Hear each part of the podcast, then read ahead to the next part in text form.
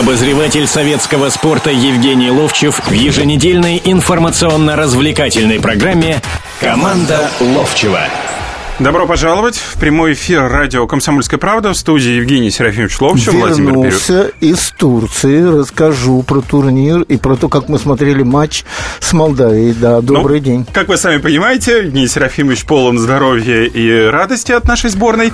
В плане результата давайте сразу же оговоримся. Да, от нашей сборной, потому что от остального там что-то какой-то вирус был, и все сипеть начали, короче говоря. Ну, в общем, главная тема нашей сегодняшней программы – это, естественно, матч Россия-Молдавия. Молдовам, который состоялся. Ну и вообще сборная, вообще отборочный турнир. Ну и предстоящий матч против Черногории, мимо которого, конечно, пройти нельзя. Именно там будет решаться судьба нашей команды. Будем ли мы в стыковых матчах, либо мы будем в...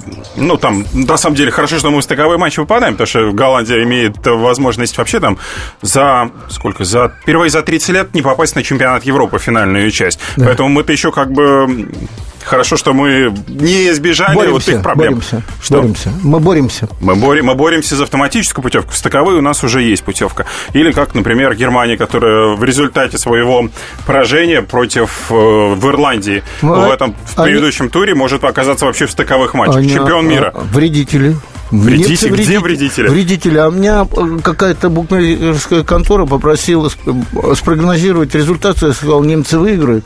И, значит, я всех подвел. И немцы меня подвели. Вредители. Нет, все правильно. На самом деле, те люди, которые слышат Евгения Серафимовича, надо все наоборот делать. Давно уже наоборот все делают. Все знают. Да, абсолютно. Поэтому здесь вот делайте все наоборот. Единственное, что, опять же, Евгений Серафимович, ты хочешь сказать, что я сейчас вывел формулу, что наши проиграют?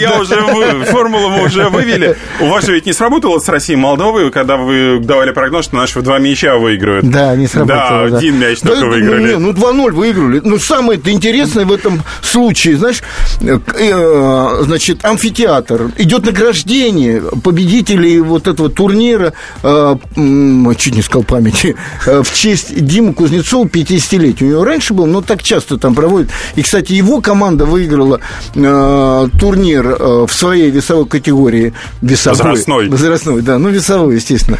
И моя команда Харена Оганесяна, капитан команды, тоже выиграл. Потом белорусы выиграли. И Квартсру еще. 4 разновидности. 4 возрастных группы. Да. И награждение, потому что, никуда не денешься. И включили параллельно вот этот экран. Ну, конечно, здесь поет музыка, там орут музыканты, а я думаю, замолкните все. Там сборная играет. 2-0. Мне звонят из советского спорта, естественно. Я иду говорить, здорово, 2-0. Вот я как раз это говорил, мне говорят, уже 2-1, елки-палки. Я не видел этого гола, но, естественно, потом немножко так посмотрел. Что хочу? Впечатление от матча, давайте. Впечатление от матча. Ребят, нельзя не заметить, вот в 2 случаях, это связано со сборной и со «Спартаком», что футбол другой немножко показывают эти 2 команды, как бы сказать, там насчитали, у «Спартака», например, то же самое, что было у «Якина», сейчас произошло, да, те же результаты, там все, нельзя же не увидеть, что Дима Леничев прививает им немножко другой футбол с посылом на атаку, и нельзя не увидеть, что, вспоминаю, я много раз это рассказывал, у меня были беседы с Капелло, да, и однажды, когда мы первый раз разговаривали, притом там было руководство советского спорта, да, и Павел Садков был, и Сергей Егоров. И, знаешь, все же его тогда достали. Вам платят или не платят? Сколько у вас зарплаты? Всех меркантильные вещи интересовали. Я начал о футболе с ним разговаривать. И когда ему объяснили, что я футболист, играл со сборной, и назвал там людей, с которыми играл, да, он как-то больше проникся, что ли, ко мне. Мы начали с ним о футболе говорить. Я говорю, ты... Сейчас я повторю эту вещь. Я говорю, ты менталитет российский человека не знаешь. Он говорит, а какой? И его как бы правая рука Элизабет Барташ, которая занималась его делами, она по-русски хорошо говорит, она ему переводила. Я ему говорю, просто российский человек, русский человек, будем так говорить, он живет по принципу спать так с королевой, воровать так миллион, пить так коньяк. Ты понимаешь, о чем я говорю? Наверное, мы все понимаем, слушатели. О некой раскрепощенности. А он мне говорит, а если бы разговор шел о чемпионате мира предыдущем, Самедов забил гол. Или Кокорин. Нет, он сказал Самедов. И я говорю, а когда что, я не помню. Ну, все вспоминают, какой-то был момент у Самедова хороший. Да, я помню, что направо перелетел мяч и все. Но вопрос ведь в том, что он об одном моменте говорил. Здесь я могу об этой игре сказать, что мы-то все равно атаковали. Мы атаковали, мы не играли от обороны, мы играли все равно с позиции, что мы сильнее. И если вспомнить Глушакова во втором тайме момент, если вспомнить подачу Кузьмина на и головой на Кокорина, если вспомнить, еще в первом тайме был момент, когда отдали в центр мяч, и, по-моему, Широков так шведочкой подкрутил мячик мимо защитника, и в штрафной там кто-то оказал, ну, перебрасывай мяч через вратаря, а он побежал куда-то в сторону, то я говорю о другом, что мы создавали моменты. А со стороны Молдавии я видел только лица убийственно злые, понимаешь, и ноги ставили так, что мало не покажется. Помнишь, как Мамаеву засадили, и Смольникова там унесли туда куда-то? Ну, увели соприводящие мышцы травмы, которая, оказывается, у нее была и до этого повреждения. Все равно, они играли с жесткостью. И во втором тайме, когда уже немножко подсели, и мы все равно продолжали атаковать, мы все равно, пускай со стандартов, мы додавили. Но эта игра, можно сказать, я скажу, мне игра не понравилась, наша игра. Мне очень не понравился Кокорин. И не... А Широков вам понравился? Нет. И Дзюба не понравился. Но при этом, при всем, что вот три человека, определяющих атаку, сыграли плохо, все равно мы добились результата. И, возможно, вот, ну, забей же третий гол, по большому счету, Глушаков, выйдя 1-1, 3-0, и все бы опять кричали, ой, здорово, ура, ура, ура. А мне не понравилось. И сейчас кричали, победа, 2-1, все хорошо. И правильно кричали. Для нас подождите, я вас не понимаю. Сегодня... То плохо, то хорошо, все одно. Результат хорошо. Значит, нам надо кровь из носу попадать на чемпионат Европы. Кто сказал, а зачем? И сейчас начнутся опять разговоры. А что нам с такой игрой делать? Надо, ребята, у нас чемпионат мира впереди, и надо определиться, кто на что горазд из этой сборной и в чемпионате именно мира, понимаешь, чтобы какие-то места укреплять, пробовать других игроков. Обязательно надо учиться. Участвовать в этом празднике. Обязательно. Но то, что наша команда и не только 4 игры подряд выиграла, но самое главное, она по-другому все равно выглядит с точки зрения подачи игры. Она более атакующая. Давайте возьмем небольшую паузу, после чего будем продолжать разговаривать о сборной России. Каждую субботу с 16 до 17 часов на радиостанции «Комсомольская правда» я, Леонид Альшанский, почетный адвокат России, веду передачу «Народный адвокат» и отвечаю на ваши вопросы по проблемам административного права, ГАИ, таможенник, пограничник, гражданского права, дачной амнистии, земельных отношений, обманы страховых компаний. Обо всем этом вы услышите в наших передачах каждую субботу с 16 до 17 часов. Обозреватель советского спорта Евгений Ловчев в еженедельной информационно-развлекательной программе «Команда Ловчева». Итак, начинаем вторую часть нашей беседы с Евгением Серафимовичем Ловчевым в прямом эфире радио «Комсомольская правда». В студии также Владимир Березов. Ну и вас, уважаемые слушатели, мы также призываем нам звонить, потому что матч Россия-Молдавия, если уже Евгений Серафимович оставил неоднозначные впечатления, зная, как он любит наших игроков, как уважительно он относится к футболистам. Уважительно относится к футболистам. Горбатого какого-то. Так, не путайте фильмы. Не путайте. А теперь Горбатый. Вот я говорю, не путайте фильмы. 8-800-200-97-02, телефон нашего прямого эфира, поэтому звоните, поспорим по поводу России и Молдовы, ну и России и Черногории, конечно же. Ну что, да хорошо. Мы с вами тем временем переключаемся уже к самому матчу, в котором был первый тайм и второй тайм. Первый тайм, в котором команда, получив одни установки, и дальше во втором тайме Леонид Слуцкий сумел изменить, ну, не то чтобы в корне, да, течение игры, но он изменил тактику игры. Да, те-то вообще отошли назад. И, ну, насчет тактики. Давай так, голы были забиты со стандартов. И ничего не было. Я не видел, какая тактика. Понятно, что он выстраивал игру. Понятно, что Кокорин справа или слева, быстрый игрок, и Шатов справа или слева, Смольников и Комбаров. Смольников уже был заменен к этому моменту.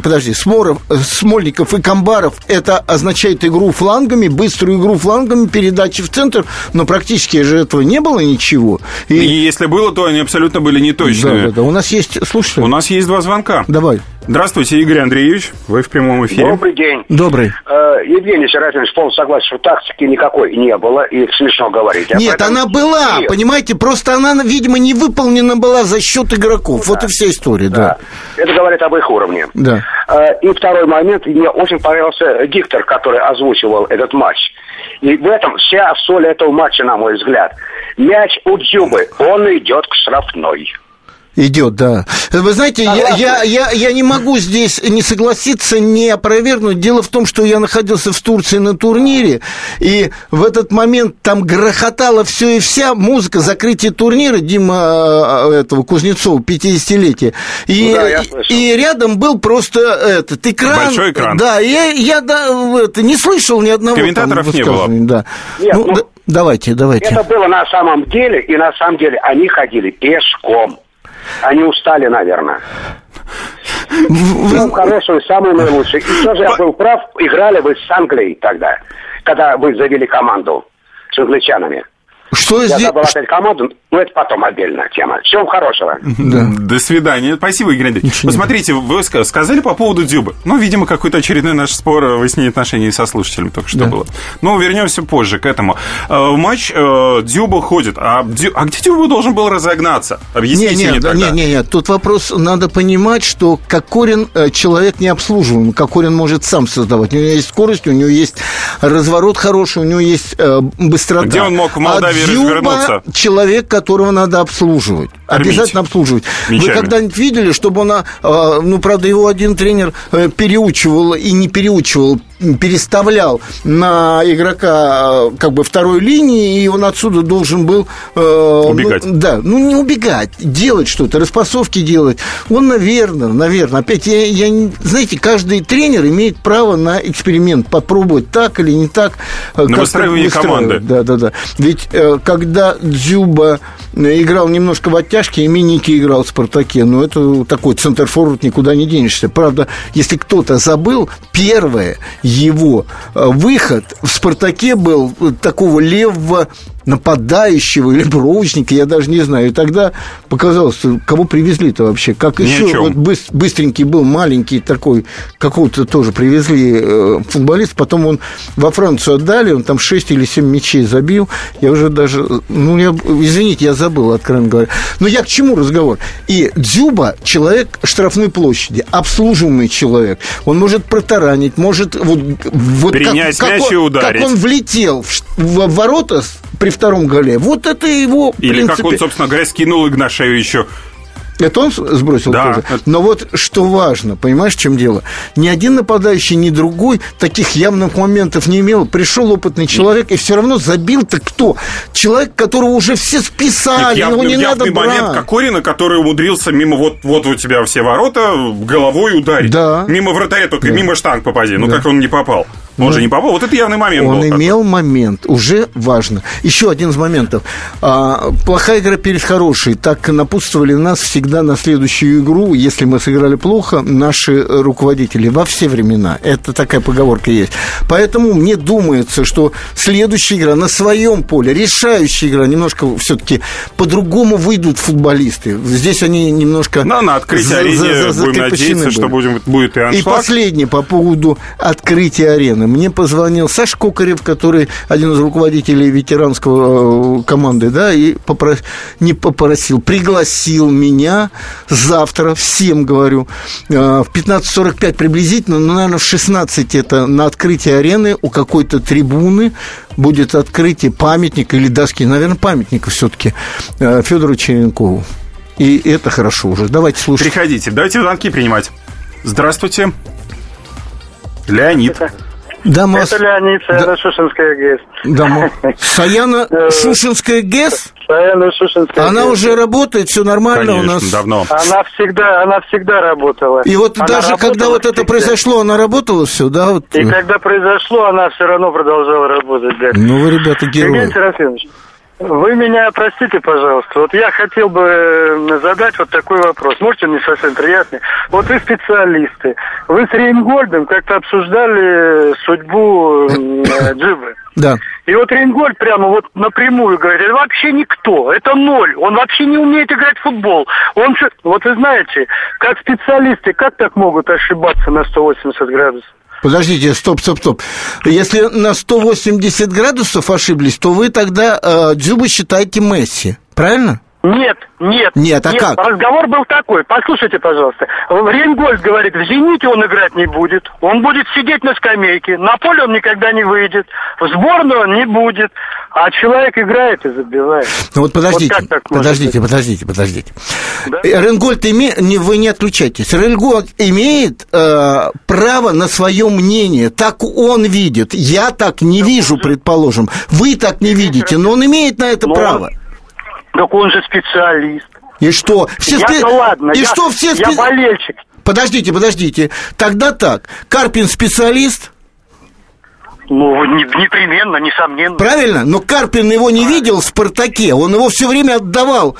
Сначала в Томск, потом в... Куда еще-то? А, в Ростов отдавал. Он не видел его как игрока основного состава. Евгений Серафимович, скажите, пожалуйста, Рейнгольд вот имел, так сказать, вот право говорить, это вообще играть не умеет. Да. Я с вами согласен, но у нас и много таких людей. Я категорически против оскорбительных фраз. Категоричных фраз, давайте вот так вот скажем. Категоричных фраз, наверное. Я категорически против этих фраз. Можно сказать, на мой взгляд, он форвард очень низкого уровня, он там-то... Я могу с ним поспорить, как он из российских футболистов, форвардов, в последнее время забивает больше всех. И в клубе, и в сборной. Ну, просто посчитайте, да? Это мое мнение. Но я точно так же считаю, что Дзюба довольно-таки средний игрок. Но он форвард, который забивает голы. Он лучше на сегодняшний день по забиванию голов и Смолова, и Кокорина. Для меня это совершенно очевидно. И к тому же, понимаете, вот... Только что Евгений Серафимович говорил о том, что Дзюба очень зависимый человек. И если ему не давать мяч, не адресовать ему мяч на тех позициях, которые играет... Да если мяч в штрафной не будет, где он как рыба в воде. Дзюба что сможет сделать без этого мяча? Он ничего сделать не может. Поэтому все оценки, которые давались, когда он не забивал, они были вызваны только лишь тем, что он не забивает. А то, что касается оценок любого из бывших футболистов, людей, которые спрашивают, интересуются его мнением, ну, это вопрос к Рейнгольду. Прежде всего, пускай он за это отвечает за свои слова. Рейнгольд сейчас тоже был на турнире, но не участвовал, а просто он там отдыхал. Он высказывает, вы должны понять, он играл вместе, эта пара вместе, Рейнгольд с Севидов. Его Севидов такого же склада футболист. И он всячески всегда говорит, что Дзюба и Севидов два разных совершенно по уровню футболиста. Понимаешь, в чем дело? Вот о чем он говорит. Хотя, если брать, опять же, Дзюба в прошлом году забил 16 или 17 мячей, и Юрк Севидов когда-то забил эти 16, по-моему, мячей и стал лучшим футболистом. Но он имеет право на видение свое. Оскорбительно, много комментаторов у нас, к сожалению, к большому, иногда высказывают так, что мне тоже претит это. Таким образом скажем, Рейнгольд играл на самом высоком уровне, поэтому он может давать оценки. Он не просто таскан до очка это дает. Оценки, да. Но говорить о том, что вот если так было сказано, как нам сейчас слушатель сказал, что он никто и звать его никак, там, мы предположим, это неправильно. Это личное мнение человека, которого спросили. Он высказал это мнение, Евгений Серафимович. Поэтому мнение, оно существует, оно никуда не деться. Обсуждать у нас мнение есть... разных людей я не буду. Да, у нас же тоже есть мнение нашего звукорежиссера, что нам нужно уходить на паузу. Нужно? Да, нужно. Поэтому сейчас объявляем телефон нашего прямого эфира, то, чтобы потом вернуться. 8 800 200 ровно 9702. После небольшого паузу, мы продолжим. Великая шахматная доска в прямом эфире. Страны и народы всего лишь клетки и пешки. Короли и дамы в борьбе за мировое господство. Обозреватель «Комсомольской правды» Галина Сапожникова вместе с политологами, социологами и историками дает оценку этим партиям в специальном проекте радио «Комсомольская правда. Занимательная геополитика». Каждую среду в 17:05 по московскому времени. Обозреватель советского спорта Евгений Ловчев в еженедельной информационно-развлекательной программе «Команда Ловчева». Так, продолжаем программу. В студии Евгений Серафимович Ловчев, Владимир Березов. Прямой эфир. Сила животворящего слова, она много что делает. Поэтому мы сказали нам звонить. Слушатели звонят нам. Давайте принимать звонки сразу же. Да. Здравствуйте, Владимир. Да, добрый вечер всем. А как вам игра? Вот я как раз об этом хочу начать, Евгений Серафимович. Хочу сказать, что я абсолютно с вами солидарен. Игра крайне не понравилась. Она мне даже напомнила игру, помните, с Лихтенштейном или еще с каким-то карликом европейским, когда мы, заради бога, 1-0 выиграли, там на последних минутах забили и вымучили эту победу. Угу. Здесь обилие моментов говорит просто о слабости соперника. А вот как раз то, что мы их не использовали, это говорит об уровне нашей сегодняшней сборной. И вот в связи с этим вопрос, Евгений Серафимович. Я в свое время тоже в эту игру играл, там, с мальчиков до юношей, в «Динамо», в клубной команде. И мне еще удалось даже вообще за счастье со Стрельцовым поиграть, а не за мужиков, там, как говорится, приезжали играть с Численко, да, с Мудриком. Хомич у нас стоял в воротах на кубке. Вы назвали великих людей сейчас. Да, для меня да, это кумиры. Я с ними рядом постоял на поле, представляете, еще с ними мячик там пинал. Но это не важно. Я к тому, что я просто имею некое представление об этой игре, поэтому, глядя на сегодняшних ребят, вот я хочу вас спросить, как вы думаете, это у них недоработки с детства в плане техническом, про тактику не будем говорить, в плане мышления. У меня такое впечатление, что у них к ноге привязана кочерга железная. Вот когда они отдают пас, когда они дриблингом занимаются. Я смотрю на великих, на других, там, может быть, я слишком великий, там, Месси или там не знаю, Роналдо, там, да, или там Рональдини, или еще кто-то. У них нога как, там моторика совершенно другая, мышление совершенно другое. А здесь вот что-то совсем не то. Это вырождение людей вот таких. Или что? Или вот... Вы знаете, я очень долго на эту тему вообще думал. Не могу, объяснений нету. Если бы, наверное, было бы у меня объяснение, я бы сейчас Нобелевские премии сейчас раздают. Наверное, мы с вами получили бы. Но мне думается, что все-таки это зависит не от того, что вот школы готовят, не готовят. В школах детские тренеры борются за результаты и иногда просто более здорового даже ставят, хотя в перспективе какой-то маленький, предположим, может вырасти более...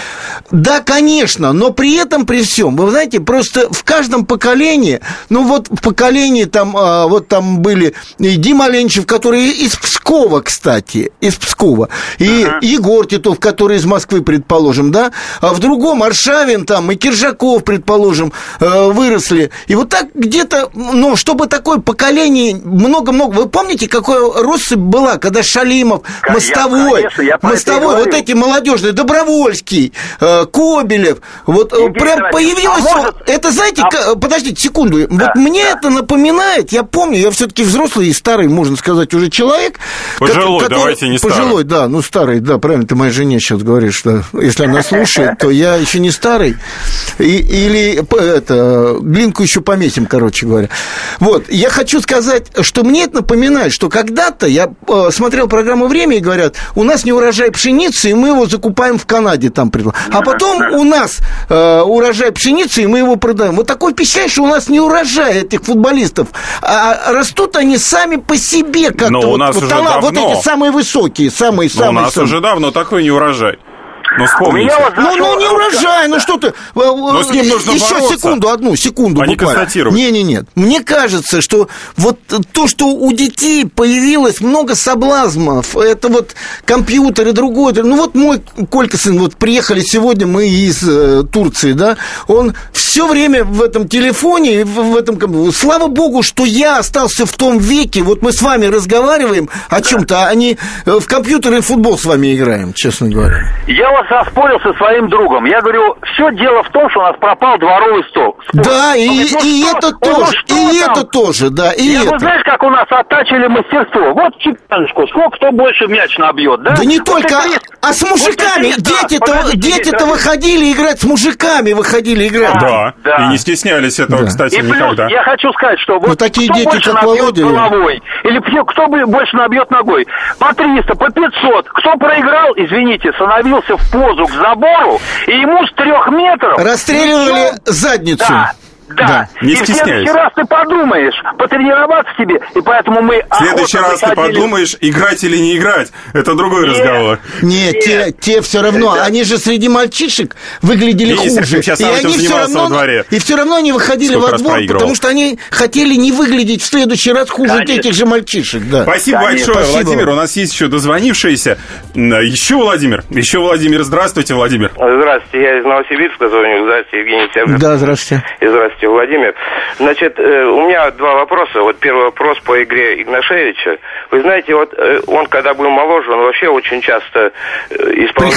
Приходил, удары. Да. И сейчас тоже, вот мне понравилось, что ему Слуцкий все-таки передвинул как бы его вперед немножко. И я думаю, несмотря на возраст, он еще... Куда может... вперед передвинул? Ну, что он так выразился.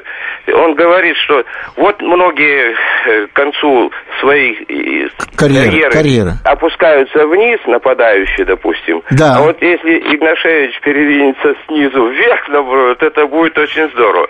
Я просто думаю, что ему побольше бы нужно доверять, вот штрафные. Он же забивает из 35, из 40 метров забивал раньше, вспомните. Вы знаете... У меня еще потом вопрос. Я сейчас, секундочку одну. А вы помните эту историю, вот сейчас, когда забили, сколько, 6-7 мячей-то забили, вот Лихтенштейна забили, да? Да. А помните историю, когда вот шестой гол Дзагоев, шестой, по-моему, забил Дзагоев со штрафного, да? Да. Ведь ситуация-то в чем? Потом же объяснили это дело, что на установке Слуцкий сказал, кому бить штрафной, и, говорит, Дзагоев там попросил, а буду ли я, можно ли мне бить? Нет, не надо, тебе не надо, потому что он с ним работает все время в ЦСКА и видит, что тот бьет и не забивает, там бьют другие люди, там Тошич бьет, если вы помните, там бьет и Думбия иногда бьет, и Надха бьет.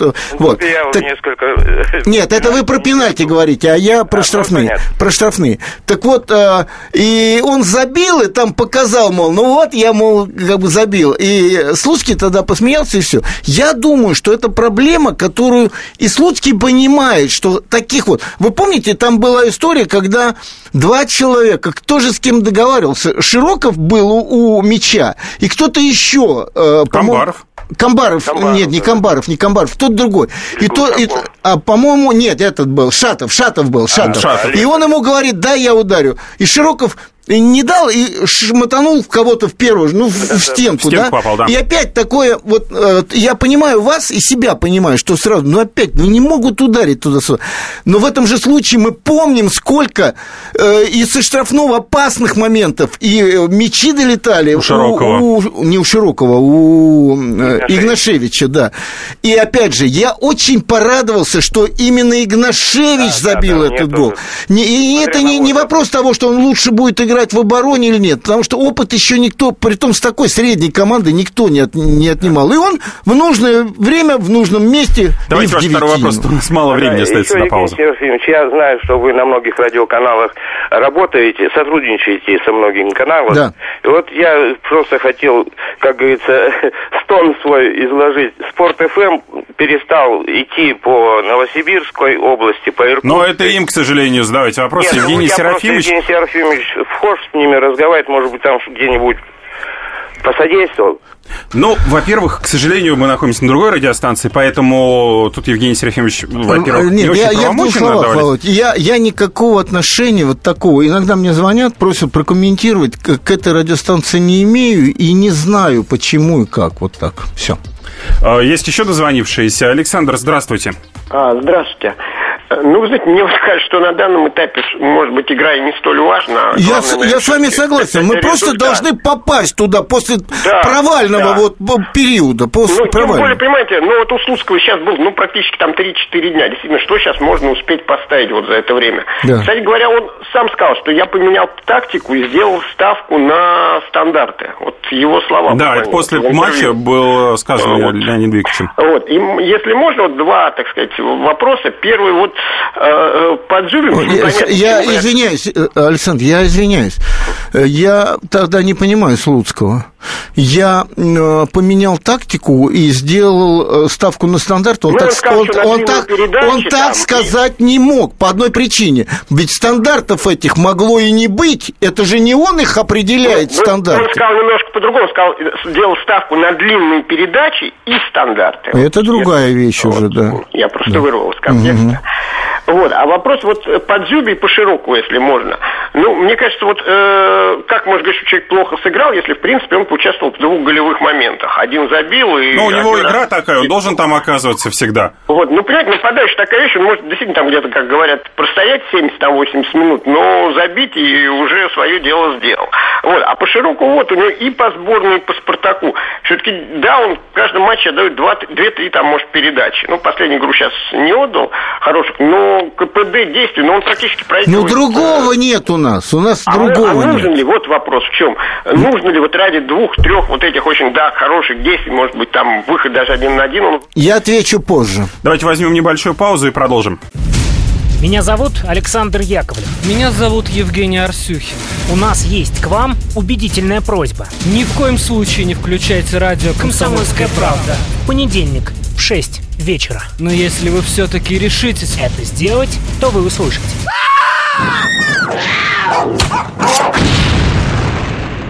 Радиорубка в понедельник в 18:05. Обозреватель советского спорта Евгений Ловчев в еженедельной информационно-развлекательной программе «Команда Ловчева». Заключительная часть нашего эфира. Евгений Серафимович Ловчев, Владимир Березов. Прямой эфир на радио «Комсомольская правда». Телефон нашего прямого эфира 8-800-200-97-02. Ну и в начале...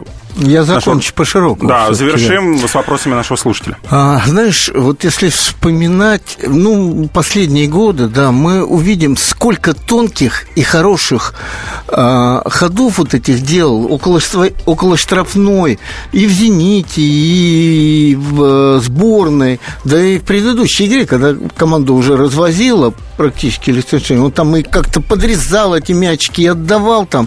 И здесь был тоже такой момент, который, если прошел бы, все бы сказали, о, как тонко, мы же других-то не можем вспомнить. И Дзюбу не можем вспомнить. Хотя за последнее время я, например, вспомнил Дзюбы вот такой же тонкий пас пяткой. Помнишь, со Спартаком он Халку отдал? Да. В штрафной.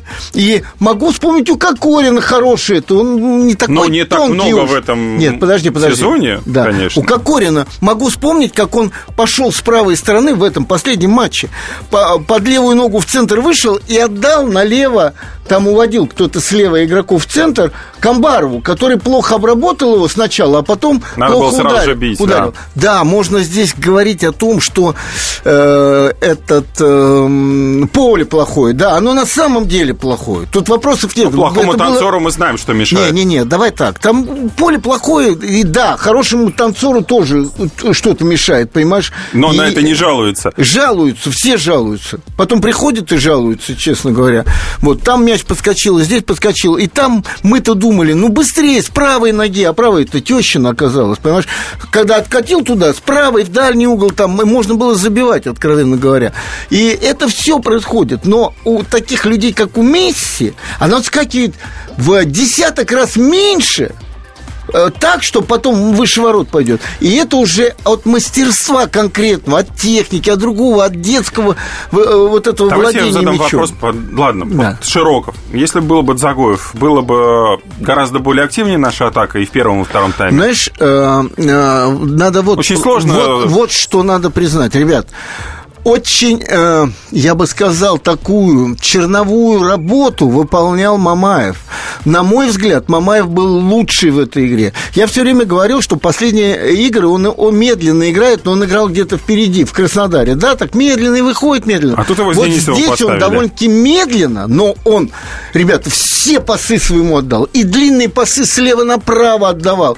И в центр обострял пасом. Он был тем связующим игроком, который Дзагоев выполняет тоже. Когда от защитников надо принять мяч и отдать. Кстати, вот когда говорят про Игнашевича, что вот его можно выдвинуть вперед, вот в эту позицию, где Мамаев, довольно-таки медленно сейчас играющий, да, но этого хватает с Молдавией, вот в чем дело. И Игнашевич-то пас дает великолепный всегда, вот так разрезающий. полосированный такой пас всегда дает. И здесь Мамаев вел эту игру. Он незаметно вел игру, понимаешь, в чем дело? И да, у него здесь больше времени, но он как раз был, не Денисов был связующим звеном, а защитников к полузащитникам туда, вот к Широку, будем говорить так. Ну, посмотрим, что будет с Черногорией. Там Дзагоева обещают выпустить в составе. Он уже вроде бы даже оправился от повреждений, поэтому примет участие в матче. Давайте принимать еще звонки. Здравствуйте. Амарик. Здравствуйте. Да. И мне господину Ловчеву вопрос такой. Вот я звоню со Ставрополя, да? Да. Везде на Северном Кавказе есть футбол. В Краснодаре, в Сочи, в Кабарде, в Чечне, в Дагестане. А в Ставрополе нету уже. А раньше был в Ставрополе. И не было, в Чечне не было, еще где-то. Помните, когда Ставрополь играл, да, Долматов их тренировал?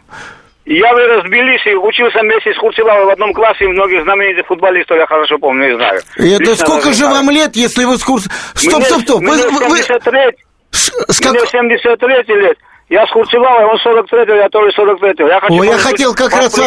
Я вас хотел поймать на этом, думал, вы не знаете. Он с 43-го года. Все, извиняюсь. Я хорошо помню матч, когда Бразилия и СССР играли в Москве, товарищеский 65-й матч. 65-й год. Когда Пеле сказал, говорит, мы забьем сколько хотим, а Советский Союз сколько сможет. Было такое, правильно? Ну, я хочу вас пригласить в Ставрополь. Пеле мне не говорил тогда ничего. Пеле говорил, как никого. Мне не говорил. Я маленький мальчик был тогда. Ну, я хочу вас пригласить в Ставрополь. По телефону это не то, поговорить о ставропольском футболе. Ну, что такое, блин? Везде есть, Ставрополя нету. Ну, это вопрос, к сожалению, на данный момент... Ставрополь хороший город, зеленый такой. На данный момент проблемы футбола, они жестко коррелируются с финансовой ситуацией в клубах. Поэтому вот таким вот образом. Давайте еще принимать звонки. Левон, здравствуйте. Здравствуйте. Ваш вопрос? Мы вас слушаем. Раз мы говорим о защитниках, что я хотел сказать. Во-первых, я все время вспоминаю игру Ловчева прекрасного. Это великолепный защитник. До сих пор в моей памяти его игра. Евгений Серафимович расцвел сейчас. Я ему говорю. Сейчас о Игнашевиче. Он в стандартах всегда принимает участие, и все нормально получается. Отлично. Еще я бы хотел сказать о защитниках, атакующих, которые играли. Я помню игру, начиная с Альберта Шестернева, там, Соснихина, там еще играли вот атакующих, я хочу вспомнить. Да, атакующая игра началась с Чивадзе. Вот именно Чивадзе начал подключаться в атаке, и очень полезно. А в нашей ситуации, вот то, что сейчас говорим, игра сборная уже наладилась, играют хорошо, Слуцкий молодец. Я думаю, в дальнейшем все будет хорошо. Мы тоже надеемся, вы знаете, очень сильно надеемся, что все будет хорошо. Дай-то Бог. Завтра, в понедельник, все решится. Мы поедем во Францию спокойно, без всяких стыковых матчей. С Леонидом Викторовичем Слуцким продлят контракт, потому что наш глава РФС Виталий Мутко уже заявил, что после матча Черногории мы будем дальше разговаривать о работе с Леонидом Викторовичем Слуцким. Но, опять же, все это зависит от того, команда выйдет, команда не выйдет. Давайте еще звонок примем. У нас все мало времени остается. Александр, здравствуйте. Ребят, вы молодцы сегодня. А то я все время говорю, и как будто никто не слышит. А теперь, слава богу, вот вы теперь звоните нам. Давайте. Да, Александр, здравствуйте. Евгений Серафимович, добрый вечер. Да, добрый. Я бы хотел перенестись в 80-е. Я помню матч «Зенит-Жаргорис». И был такой Желудков. Вот он сегодня только с ним общался. Такую стеночку из своих игроков. И он в Жалгирису 2 мяча такие вложил. Спартаку в Лужниках 2 забил Спартаку в решающем матче. Спартаку, да. Вот почему сейчас вот такие вот стеночки не ставят? Ну, если вратари даже говорят, это практически мячи не берутся. Удары они не видят. А потому что, будем так говорить, патагонные тренировки идут. Все должны пробежать определенное количество, на определенном пульсе да, работать. А вот такой индивидуальной работы, когда целую тренировку тот человек, который может сосредоточенно забить, вот бьет и бьет и бьет. Кстати, я вот сейчас говорил, что я приехал прямо из Турции с турнира, и там был «Зенит-84». И вот удивительная вещь. И там, там не все, именно 84-й год, вот, который выиграл чемпионат тогда, «Зенит», первый чемпионат выиграл. А там Саша Горшков был. И когда сказали, он заслуженный мастер спорта, я, честно говоря, удивился, думаю, а что? Оказывается, он же был в составе команды, которая в 2008 году выиграла Еврокубок. А Еврокубок – это уже заслуженные мастера спорта. Вот «Зенит» когда выиграл. Да. И я как раз про Желудкова. И слава богу, что эти ребята живы, здоровы, и Чухлов, и Желудков, и все восхищались этими ребятами. Они вчера даже играли. У нас остается буквально несколько... А теперь последнее по этому поводу. Это тема, что вот кто-то, это конек, например, его, и он потом остается после тренировок и точит эти коньки. Оттачивает, до совершенства. Да. Предстоит матч в понедельник. Совсем мало времени у нас остается. Давайте, поэтому сегодня начали с прогнозов, то, что они у вас постоянно не сходятся. Прогнозы не будем, не буду вас просить озвучивать. Думаю, мы будем лучше играть. И все будет зависеть не от Черногории, от нас будет зависеть. Да, Черногория вообще мало чего зависит, потому что они потеряли уже все шансы даже на стыковые матчи. Вот неважно. Мне как раз хотел вопрос. Может быть, тем более они будут раскрепощены. Вот насколько это опаснее они стали после того, как они потеряли все шансы на стыковые матчи? Они стали такие же опасные, как и были, или не опасные, как и были. Понимаешь, в чем дело? Я вспоминаю те минуты матча в Черногории, когда мы играли на выезде. По большому счету, люди, которые играют даже не в своей Черногории, а где-нибудь играют в Европе, они собираются на несколько дней, компании встретятся, сыграют, и здесь нету такого, настроено, мы в Черногорию возвращаемся, нас там могут яйцами тухлыми закидать, там, да ерунда это все полное. Просто они будут раскрепощенно играть, вот и вся история. А наша команда нас не закрепостится ли из-за вот того, что есть шанс? А вот эта тема как раз того... Будет хорошо наиграть или будет закрепощенно играть? Вот и все. Но у нас шансы, и мы эти шансы используем. Вот и вся история. Мы будем играть сугубо атакующе, так же, как с Молдавией? Сугубо относительно, но будем играть в атакующий футбол, не как это было при Капелло. Что же, давайте в следующее воскресенье поговорим и об этом матче, и о туре. До встречи. Как не пропустить важные новости? Установите на свой смартфон приложение «Радио Комсомольская правда». Слушайте в любой точке мира. Актуальные новости, интервью, профессиональные комментарии. Удобное приложение для важной информации. Доступны версии для iOS и Android. Радио «Комсомольская правда». В вашем мобильном.